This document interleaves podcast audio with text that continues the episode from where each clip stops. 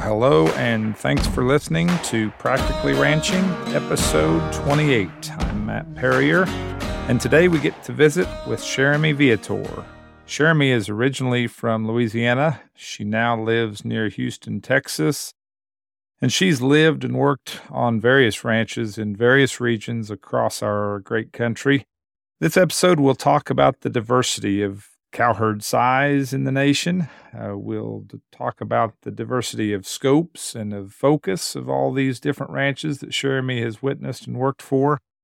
We'll talk about the varying perspectives that today's consumer has about our beef industry. We'll talk about discipline of management and, and genetic selection. We'll talk about its relationship to ranch longevity and sustainability. We'll talk about how we best connect the dots of all of these different aspects of, of ranches and of ranchers to hopefully build better beef and become more profit oriented in our industry. Speaking of discipline, uh, many of you called me out to notice that I skipped an episode last week. Between our uh, post sale follow up and the bull deliveries and starting our fall AI program here at uh, at Dalebanks.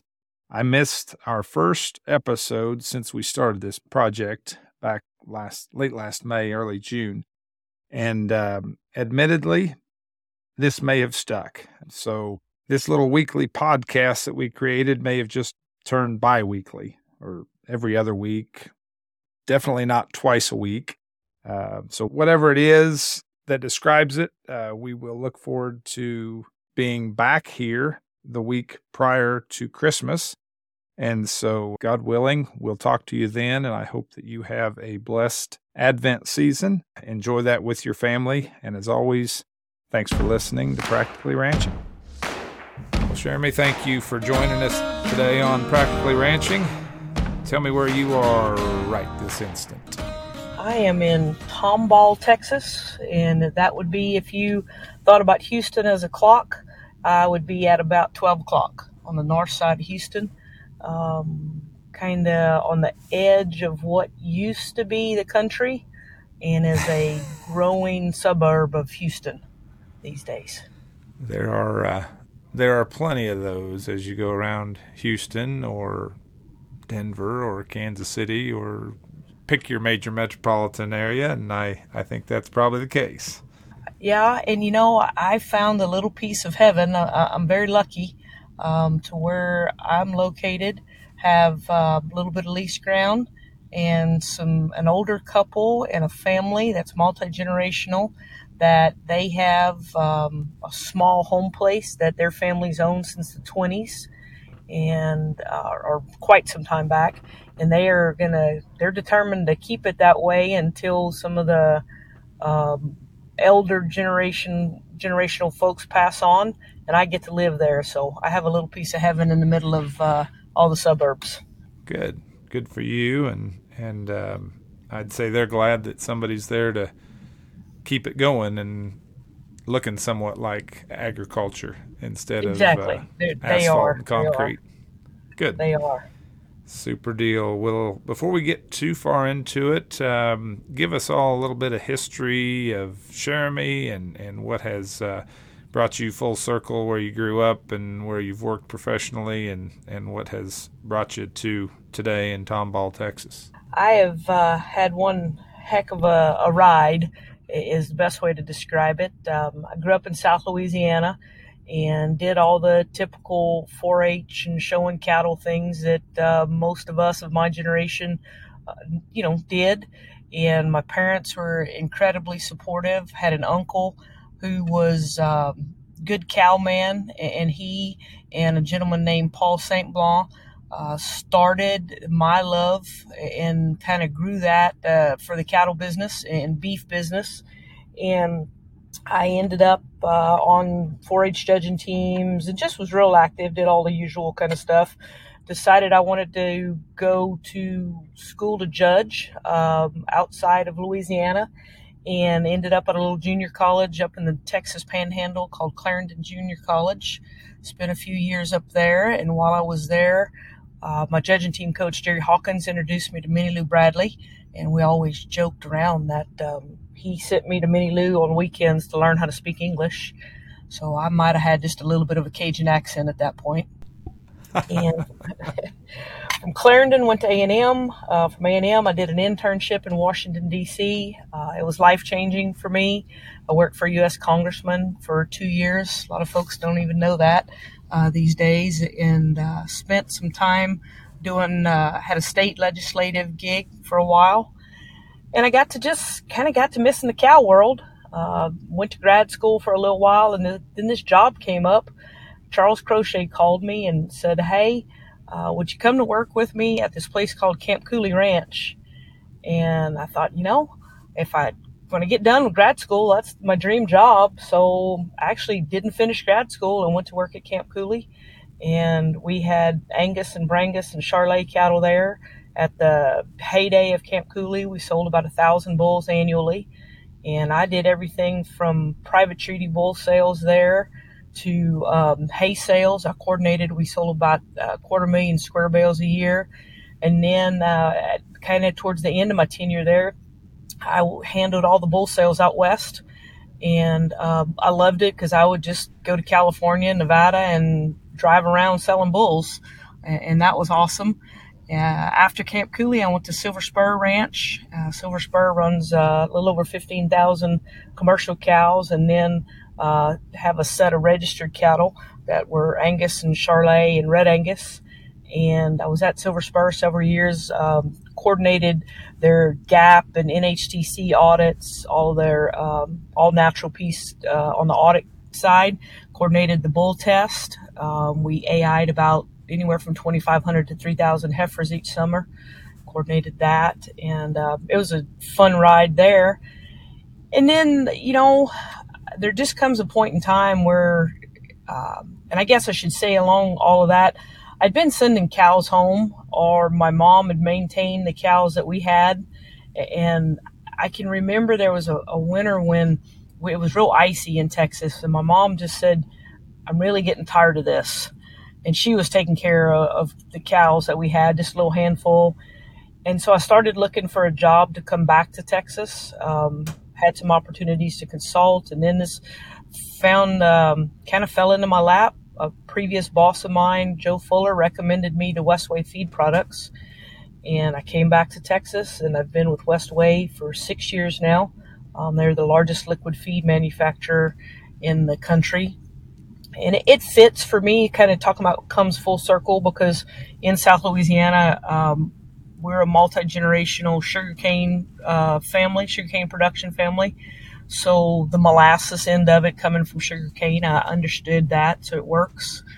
And I live, like I said earlier in the introduction, on the north side of Houston. Uh, my mom is at College Station on the north side, and we run cows on lease places from Tomball to College Station. And that's kind of uh, down and dirty summary of um, the last, I say, 20 or so years, Matt. That's uh, that's a, a pretty good summary and a kind of a who's who of the beef industry. Who was your congressional internship with in D.C.? Well, it was actually a Democrat. I interned with Congressman Jim Chapman, and I can tell you that at that point, I honestly didn't know the difference between a Democrat and a Republican when I interned. And you know, um, in some ways, I would say those were the good old days. And I absolutely, may get I may get absolutely. tomatoes thrown at me from every pickup truck going down the road right now. But uh, well, I was curious because you know, with names like Paul St. Blanc and Jerry Hawkins and Minnie Lou Bradley, Charles Crochet, um, Joe Fuller. I mean, you have gotten an opportunity to have 18 or 20 um, kind of many who's who internships um, and do it professionally through the last couple decades, and and um, you can learn a lot from those folks. I would I would say. absolutely, I, I, sure could. absolutely, I am who I am because of all of those people. Um, by um, by fault of my own or not fault of my own, um, the character building opportunities that I've had were large. And, and you know, that internship, when I interned with Jim Chapman, that was during that when um, NAFTA, the original writing of, of composing of NAFTA was going on. So I got the experience of uh, because of he was in a, a, large dairy district. You know, I learned a lot about the dairy industry at that point. And then the next step in my congressional tenure was with another Democrat, Congressman Chet Edwards. And, and Chet, I always kidded with him and told him he was a closet Republican. Um, and he had a, a very strong ag base in Central Texas. And when you spend time in Washington, D.C. as a young person, especially a naive kid for, that has an agriculture background, it was really eye opening um, to, to have that opportunity. And I encourage kids every day now to, to get some type of legislative uh, experience in their uh, college career if possible. Yeah, it as ugly as it sometimes is, the the old line making laws is kind of like making sausage. Nobody wants to see that process, but it is pretty educational, and um, it makes makes some things make some sense. And I would say that today's scenario there in D.C. is probably significantly different than when when you were there. What what years were you there, Cheramie? I would have been there ninety three, or actually spring of ninety four and then I worked for Chet Edwards about 95 to 97 ish, kind of kind of guesstimating there if remembering dates. And it was the culture was extremely different because you could at that point in time as an intern and even as a staffer, you could go to dinner or go to uh, lobbyist events or socials and be with folks across the aisle and it wasn't a big deal and today it's a huge deal. The if you you know our crowd today, we're a very conservative value uh, crowd, and it's just a whole different set of values and how the world is viewed in the quote woke crowd or younger crowd. And there's not as much across the aisle socialization as there was when I was there. Yep, yep. It's um, it's sad to see, and heck, thanks to, not that this is what drove it, but it couldn't have helped, um, thanks to the campaign reform rules and things like that, I don't think many of them can even can even have one of those dinners if anybody that is a lobbyist type or a yeah PAC or anything else is involved. They have they have so many rules there that they don't they don't even get together socially anymore. I don't think. uh, absolutely. And so, well, you know, one one of the things that was important in my tenure there was whether it be NAFTA or the '95 Farm Bill. Um, and at that time, Charlie Stenholm would have been on the Democratic side, and then you would sure. have had some really strong Republicans that we met as teams from or staff members and work together to on legislation or even constituent concepts back in the districts of what was it that we needed to do and you had that across aisle conversation. So it is very different today matt. So in that same vein you've lived i think primarily in rural areas with the exception of dc and now of course tomball 30 years ago would be different than what it is today but what have you seen change in terms of the rural versus urban suburban uh, communication development their understanding of us our understanding of them? H- how does that affect both today and, and what you've seen in, in production ag throughout your your tenure? Encroachment um, would be a big piece that's very different uh, of just what used to be ag areas. Um, you'll see suburban areas just growing and growing and growing and closer together. Uh, the internet, I think, has probably driven unfactual or the opportunity for incorrect information as much as it has provided opportunity for factual information. And we unfortunately in agriculture tend to bury our head in the sand and think that there's not uh, problems with uh, information that's not correct about agriculture out there or that the consumer is wrong. And when you live in a metropolitan area and you work in I work in the woodlands and you begin to understand and have a whole different perspective about there's way more folks who are out there that are consumers that make buying decisions that they don't understand our world and probably aren't going to unless we help them to understand. And I think that's a growing number exponentially. Yeah, there's no doubt about it. I mean, we hear 2% involved in animal agriculture or in, in production agriculture, farming and ranching. I think today it's probably edging closer to 1%. It's going to continue. Um, you've seen a lot of different folks try it through the years, through checkoff programs, through things like the the GAP and NHTC programs you were working with there at Silver Spur. What's the best way that we as producers can tell that story in a way that makes sense to our consumers, isn't so data and info heavy that they lose interest before we even get to the meat of the matter, so to speak. Um, and and who needs to tell that message? Who who who does that the best, or how do we do it the best?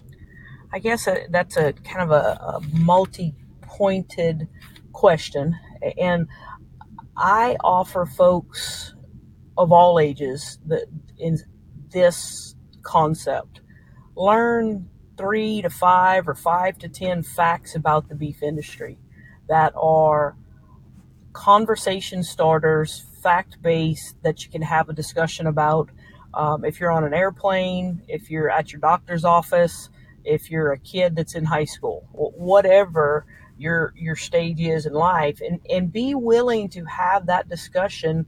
You know, you go to your doctor and he's talking about well, you need to cut down on red meat. Well, have a, have some facts in your memory bank of the you know beef in terms of being high in iron and zinc, et cetera, et cetera or if you're somewhere and somebody's talking about cattle are bad for the environment, you know, know some facts about upcycling and how cattle, uh, you know, create or, or convert forages into protein.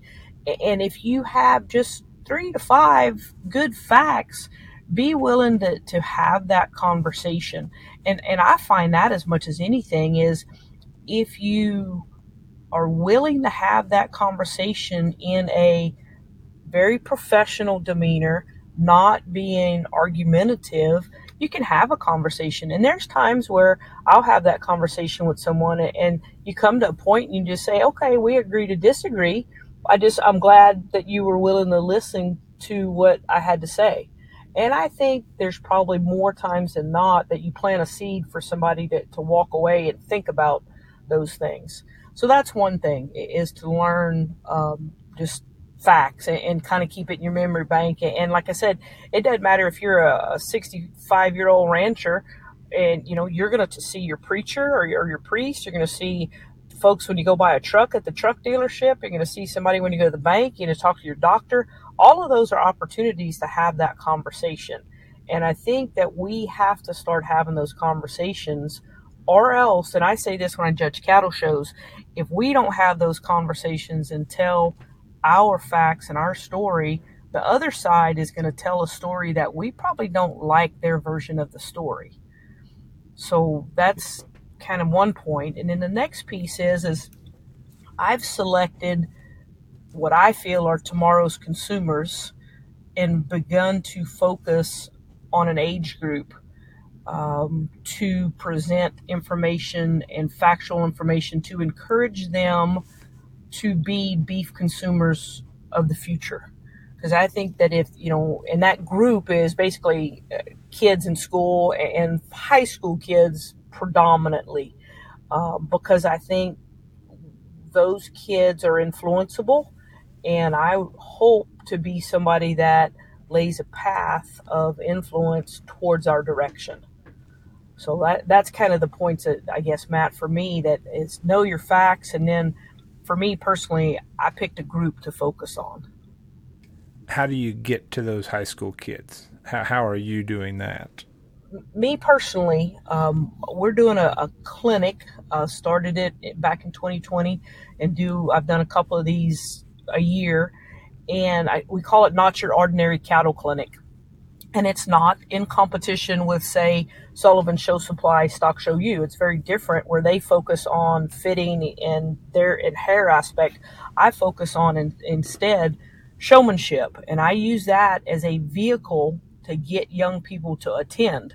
But what they don't know is the real reason why they're there is that, yes, we'll spend half a day talking about showmanship and those kids showing, but we also talk about bqa and why you know how we handle vaccines are is important and how to give the shots correctly etc and then we talk about beef advocacy um, we'll talk, go in and do some sessions about just the same thing that I just said about knowing, you know, five to 10 facts about the beef industry.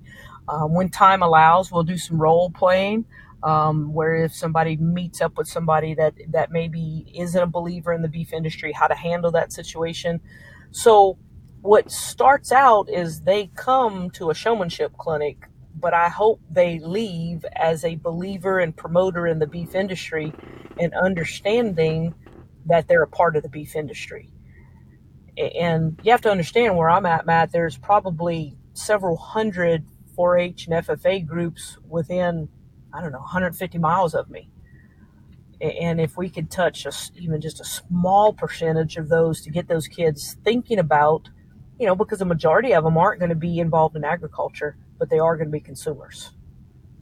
For sure. And and that's getting a, an opportunity to open that door and have the conversation is is probably the toughest part. And you know, you go back to your first your first item there and being willing to have that conversation and do it in a professional enough manner that you don't get PO'd and, and rip somebody's head off for being a vegan. And that's where I think we get as a group of producers.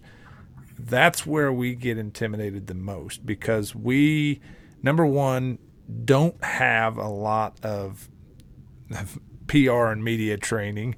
We don't. We may not. We may go for days or weeks at a time and not see anybody outside of the guy or gal that we work with or live with or family or whatever. And so we get into that situation. Plus, we're super passionate about that was that was what do. I was eh, going to interject. Yeah, that's probably the biggest driver, right? We're, we're passionate. You're talking about our livelihoods yeah, and you're talking and, and, and our parents and grandparents and multi generations of exactly. You know, kids and grandkids, the future. And so, heck yeah, we get passionate and we get fired up about it.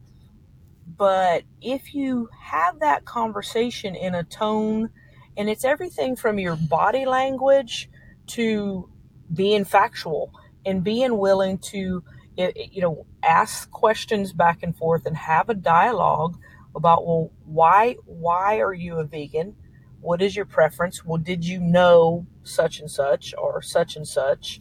And have a fact-based conversation without becoming argumentative. I get a lot further um, down the road. And you know there's like i said there's quite a few times where we disagree to disagree. But you know what? Hey i hope you have a great day. I really enjoyed visiting with you. And i leave that person thinking you know, that's somebody in the beef industry that is a decent human being and never had an argument. And I think that's really, really important.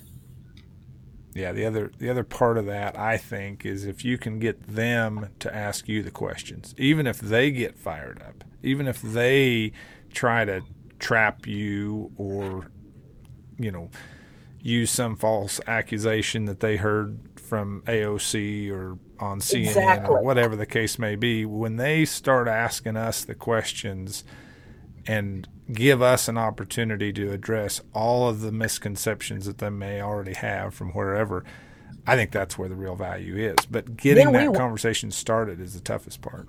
Then we win.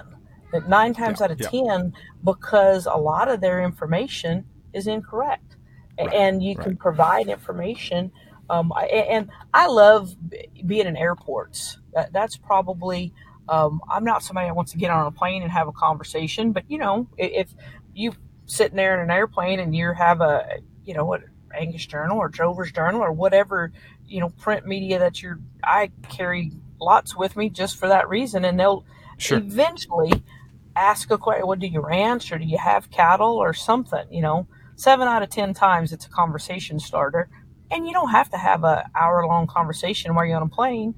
Just two or three minutes and leave it alone. Yep. I think that's a good way to do it, and and uh, there, yeah, there's there's a million different ways to do it, but I think the first step is just having the the opportunity or, or finding the opportunity and having the guts to to have that conversation, and I applaud you for doing so. Uh, switching gears just a little bit, kind of along the same lines though, between big cities and little towns that are sometimes vastly different. Um, you've worked for some pretty big ranches and now would be operating a probably small to mid-sized ranch. Um, are there the same or more differences between big ranch culture and small single-family part-time farmer ranch as compared to big cities and, and rural America? So I have this conversation quite often with, with Mary Lou Bradley, and Mary Lou gives me a lot of grief over being a weekend warrior now. And it, it is exponentially harder to be a small producer than it was when I worked for the large ranches. Because, I mean, just economies of, of scale, you know, when you order mineral by the truckload or you, your opportunities of how you order vaccines or just there's so many things that you do on scale that are very different um, here.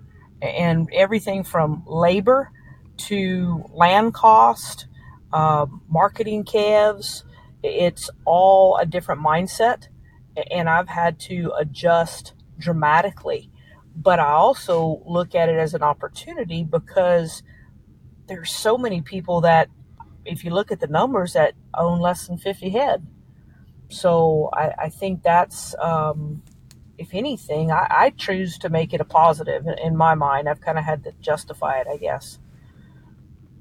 Yeah i, I actually just looked this up and um, now these these numbers are a little dated. They're from usda um, Statist- national ag statistics service and I think they must do it every five years. And 2022's survey is just taking place, and so I'm sure we, we, may not see it for three or four years. But this would be from 2012 and 2017, and they they weren't a lot different, honestly. But uh, the long and short of it was cows in herds less than 100 head make up 46 to I think 48 no actually 44 to 46 percent. So less than half of the cow herd by number of cows are in groups of 1 to 99 head.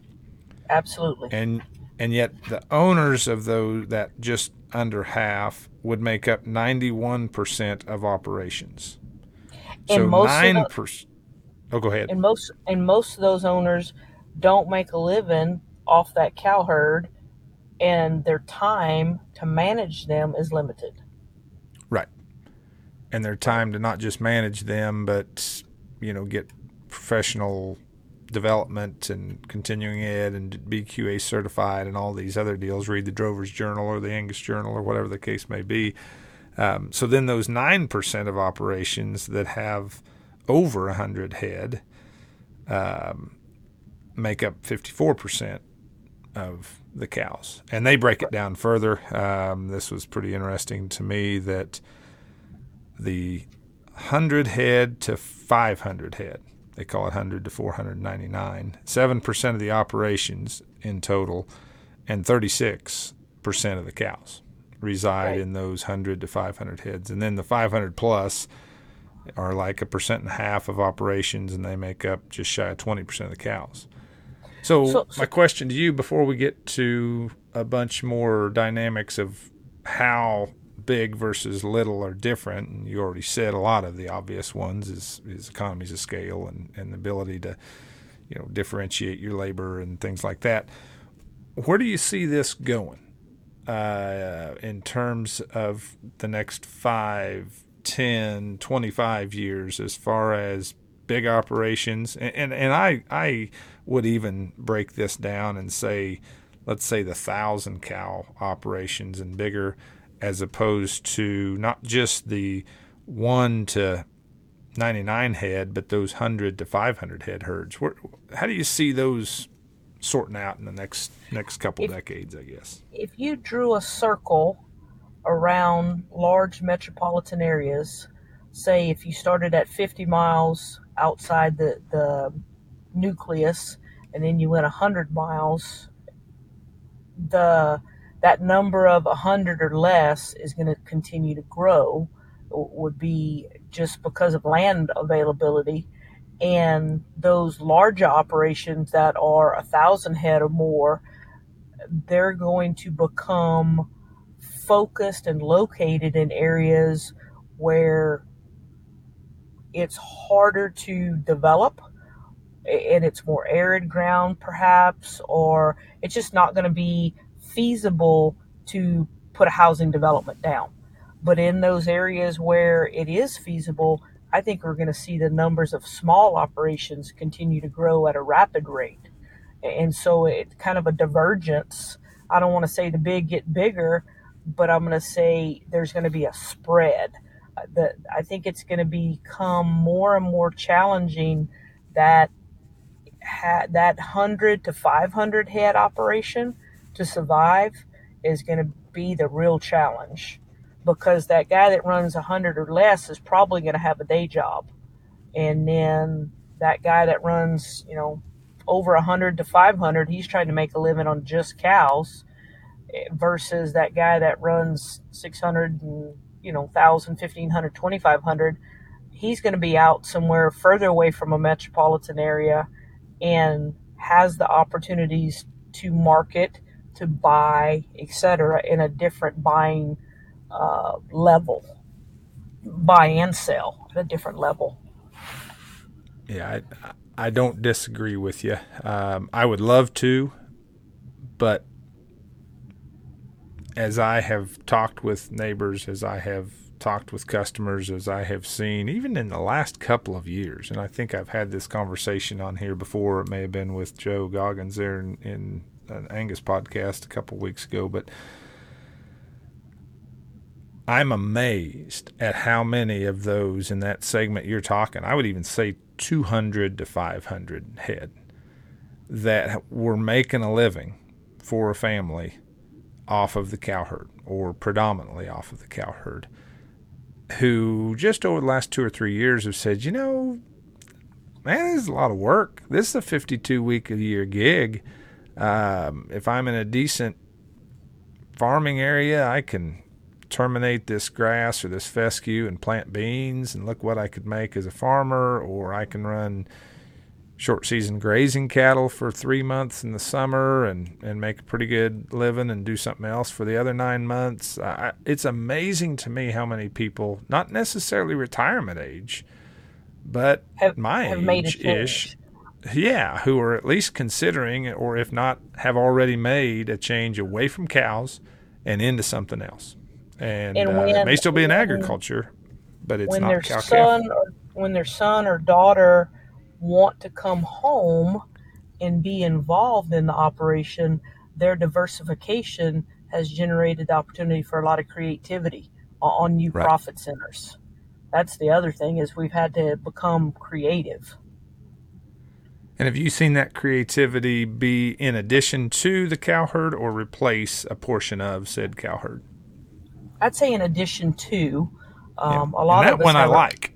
yeah, a lot of us have a really bad cow habit, and you know, well, all I those lo- fifty cowing down. Exactly. Let's, you know, let's be honest. That's what that is. I I love Western culture and Western values, and that's part of my passion for the beef business is the value system, and I'm not willing to, to give it up. I mean, I, honestly, I could quit raising cattle and have a pretty easy gig, you know, maybe have a, a, house on a lake and a boat and do those things, but I, I refuse to give it up because I truly love raising cattle and the value system and the culture.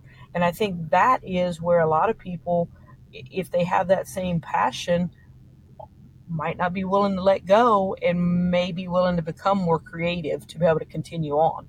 I don't think we're status quo is not going to be successful going forward. So, how do we as a beef industry balance if, and I don't see this happening to this extreme, and I hope and pray that it doesn't for my family's sake, but if we go to the extreme of everybody either being 50 head and down as a side gig that makes them feel like they are connected to the Western way of life, or a thousand and up, or five thousand and up, or whatever the, the level may be, and we lose this bread and butter that I said right now makes up 7% of the operations, but well over a third of the cow herd in that 100 to 500 head operation, the bread and butter of most cow country in rural America.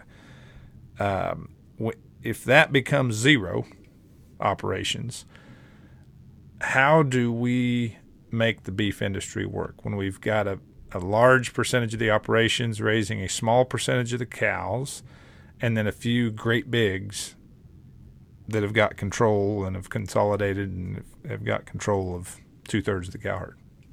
So, what happens when this beef on dairy idea begins to be a supply mechanism that flattens the beef industry's seasonal supply, and those critters are made and coming out of dairies that you know we've got to keep those dairy cows in production. Is that a dynamic that plays into what you just described? That's I think it could. I mean, I, I don't know how many dairy cows, you know, unless uh, you know those folks are making more on their dairy cross calves that are half beef influenced than they were when they were straight Holstein calves, obviously, because there's more value in the beef industry chain. But most of those straight Holstein calves were still making it to market. And the real driver of profitability, at least today, the real driver of profitability is that cow that they're milking. Right. And so right. I don't know that we see, I think I've had this and I can't, I didn't commit it to memory, but I think we're somewhere around 15 or 16% of the fed cattle population that is of dairy origin. And that's still about the same. Now it's just half dairy, uh, the other half being beef as far as the steers. I, I don't, I don't know that we see, I may be wrong. I don't know we see that move to a third but like you said, it does it does level that ebb and flow of your typical born in the spring, weaned in the late fall, backgrounded, come to the fed market in mid to late summer, where we have these big swings of volume and, ha- and have to work with. In some respects, from a supply chain standpoint, that's maybe not a bad thing that we can spread that supply out thanks to some of these dairy cross cattle coming through. But it does. I mean, there's no doubt about it. Today's dairy industry is much more consolidated than what today's beef industry has been. Uh, so that you're right. That and throws, I, a, throws like, a wrench into it as well. I don't like thinking about that as a model. I, I really don't.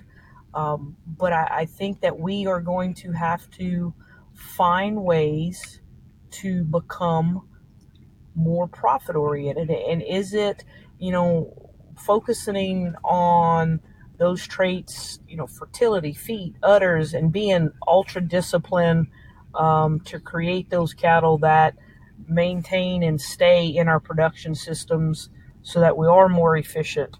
Or is it that, you know, cutting corners on finding uh, other cost mechanisms where we reduce cost or, or for me, it's trying to find value of, you know, um, I went and talked to a restaurant uh, about, hey, you guys had a sign up that you sell local beef in your barbecue restaurant. Who are you sourcing your feeder cattle from for that? And, and the guy said, well, as a matter of fact, I'm looking for somebody. And I said, well, man, I have I got because right now, because right now I'm calling it local and I'm buying it from Dodge City, barn. Kansas, like everybody exactly. else. Exactly. Yeah. You know. so I think thinking outside the box, and even these clinics that I that I talked about doing, I don't do them for sport. There is a a, a mechanism there to create a little bit of income to support my cow habit, and sure. so. Um, I think you, we're going to have to do some things differently and not rely on just the cow to generate in some of those small operations. Now, big big operations, it's a different concept. So how is it different? Because I was just getting ready to go there. I mean, are all the big operations that you have worked for, worked with, are they all, as you said, finding ways to become more profit oriented? Before we go to the profit oriented part, let me give you an example on just the sheer production end.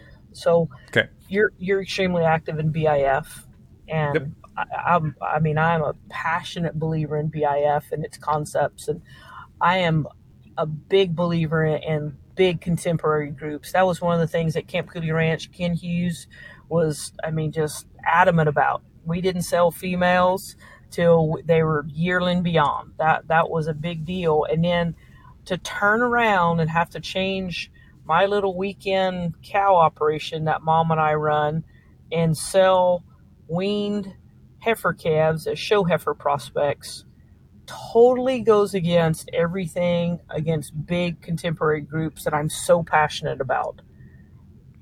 But it's a matter of survival. So it's a as a buddy of mine says, they're never worth more than they are as a ball and calf. Exactly. Exactly. which I mean, which it, I hate because I'm like it, Ken Hughes. I don't want to split them up until we've gotten right. all the data collected. Yes, I mean it hurts my pride because that's what I was brought up on. You know, Bill and Minnie Lou Bradley and Ken Hughes and you know Jerry Connealy. Those are the people that were my heroes of this is how you did it. And when you change that mantra and you understand you're breaking the mold of what you're supposed to be doing. It hurts. but back on the what was your question on the large scale? Well, you you made mention of finding ways to become more profit oriented and I agree. That's one of the reasons we have this podcast because I think that's what we have to do as as beef industry participants. We can only rest on that western culture and way of life and passion and love for this business so long before we have to say it's still a business and we still got to make a profit. And my question as we talk about this extremes of cow herd size, ultra small, ultra big, and nothing in the middle, is that most of those ultra small producers, and, and I hate to generalize because you have just talked about how you all are a smaller side gig type of herd and you're wanting to be sure that you're profit oriented, and that's why you're doing some of the things you have to do. But by and large, a lot of those herds aren't necessarily there to make money. They don't want to lose too much, but they're not just driven by profit.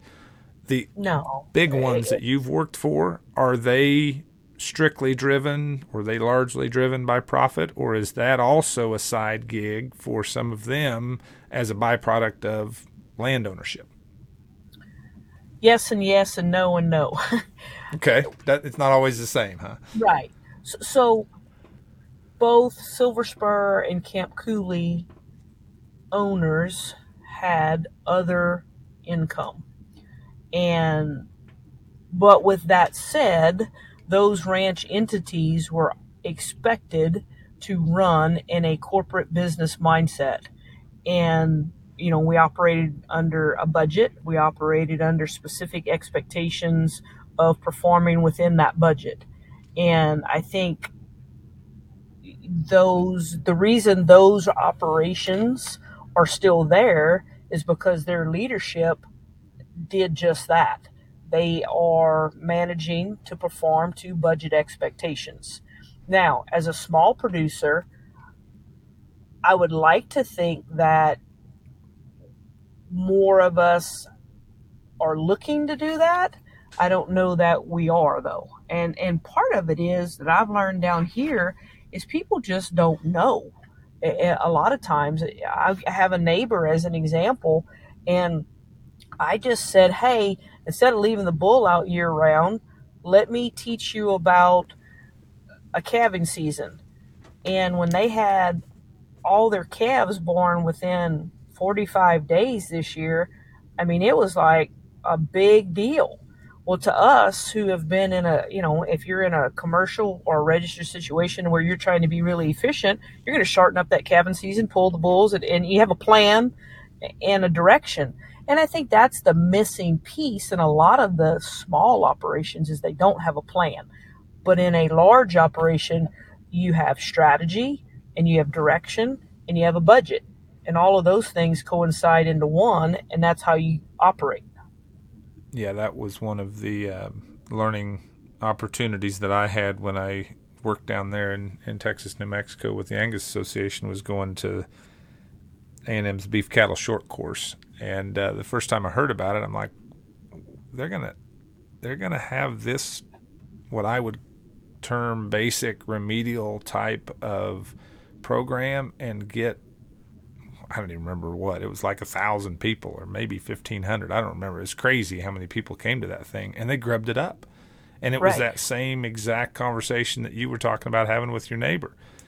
So, so I think about a, think about pulling I'll, your bulls after sixty or ninety days, and right. And, uh, I'll give a just, shout out to, to Dr. Jason Cleere at Beef Cattle Short Course, and and they have between 1,500 and 2,000 people each year at A&M. It's the first week in August usually.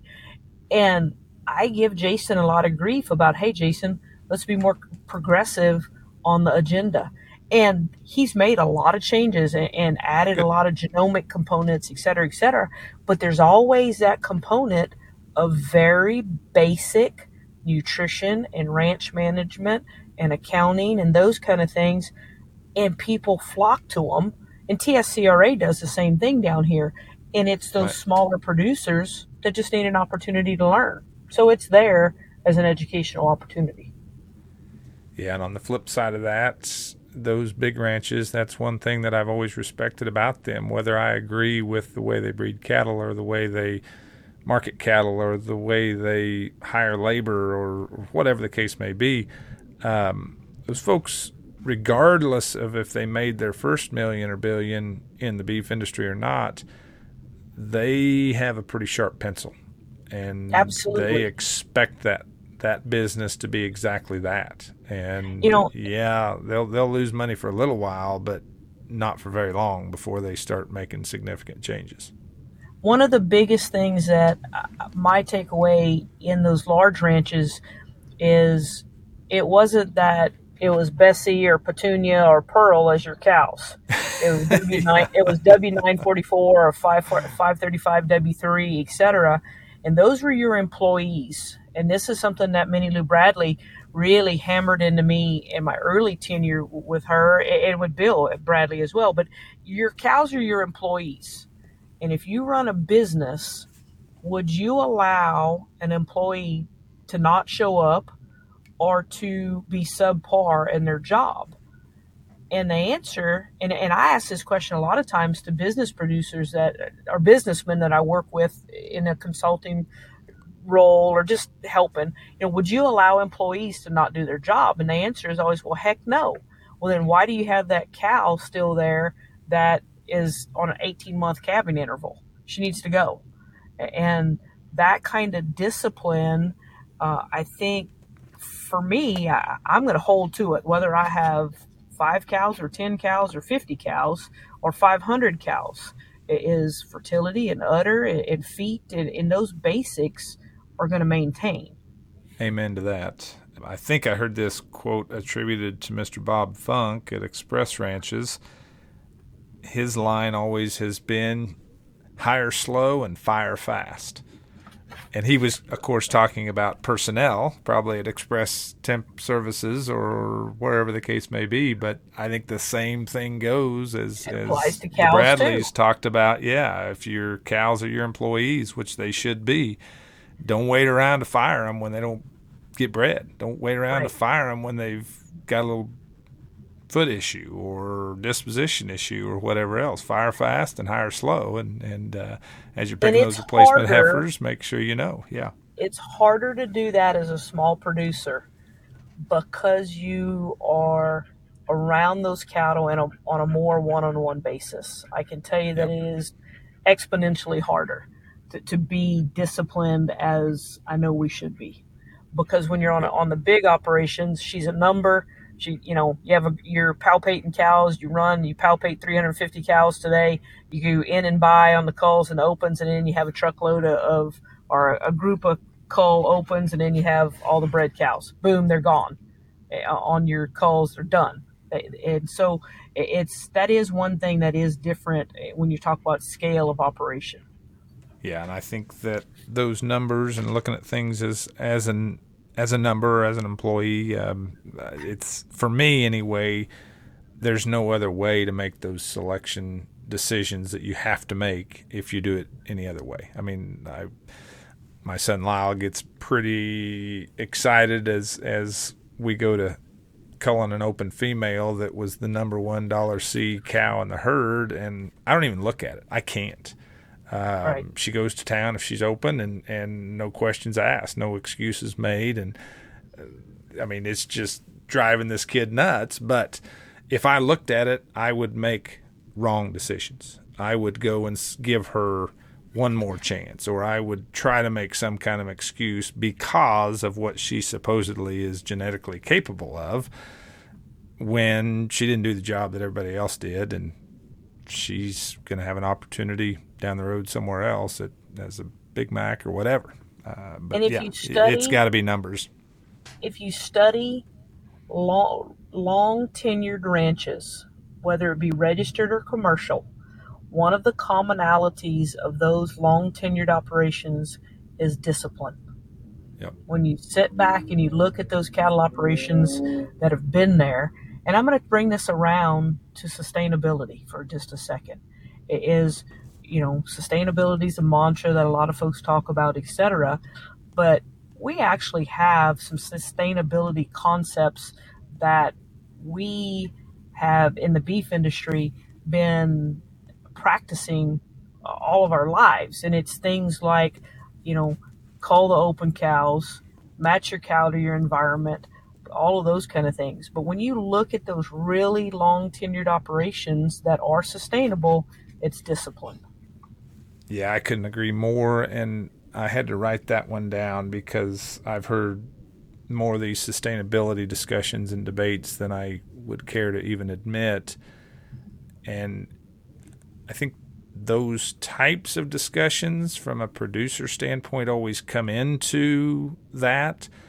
But hearing someone put it like you did, that the discipline of long term sustainable ranches is what makes them exactly that sustainable. And that discipline is, like you said, in, in selection and culling. That discipline is in cattle selection and genetic selection. That discipline is in um, using your resources in a very effective, efficient manner and stewarding those resources.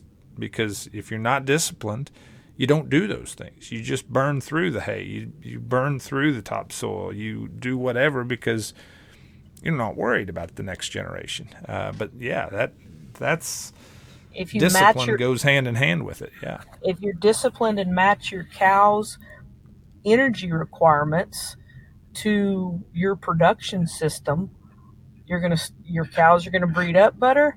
You're gonna you know the whole thing is hand in glove when you're disciplined about making those decisions, when you're in sync with nature or in sync with being disciplined and your eye on being sustainable, it all comes together.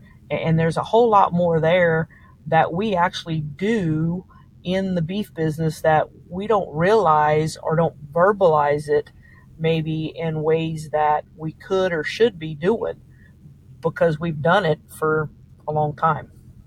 That brings us back full circle to our first topic, and that was how do we explain and tell the story to a group of neighbors in suburban and urban cities across this nation.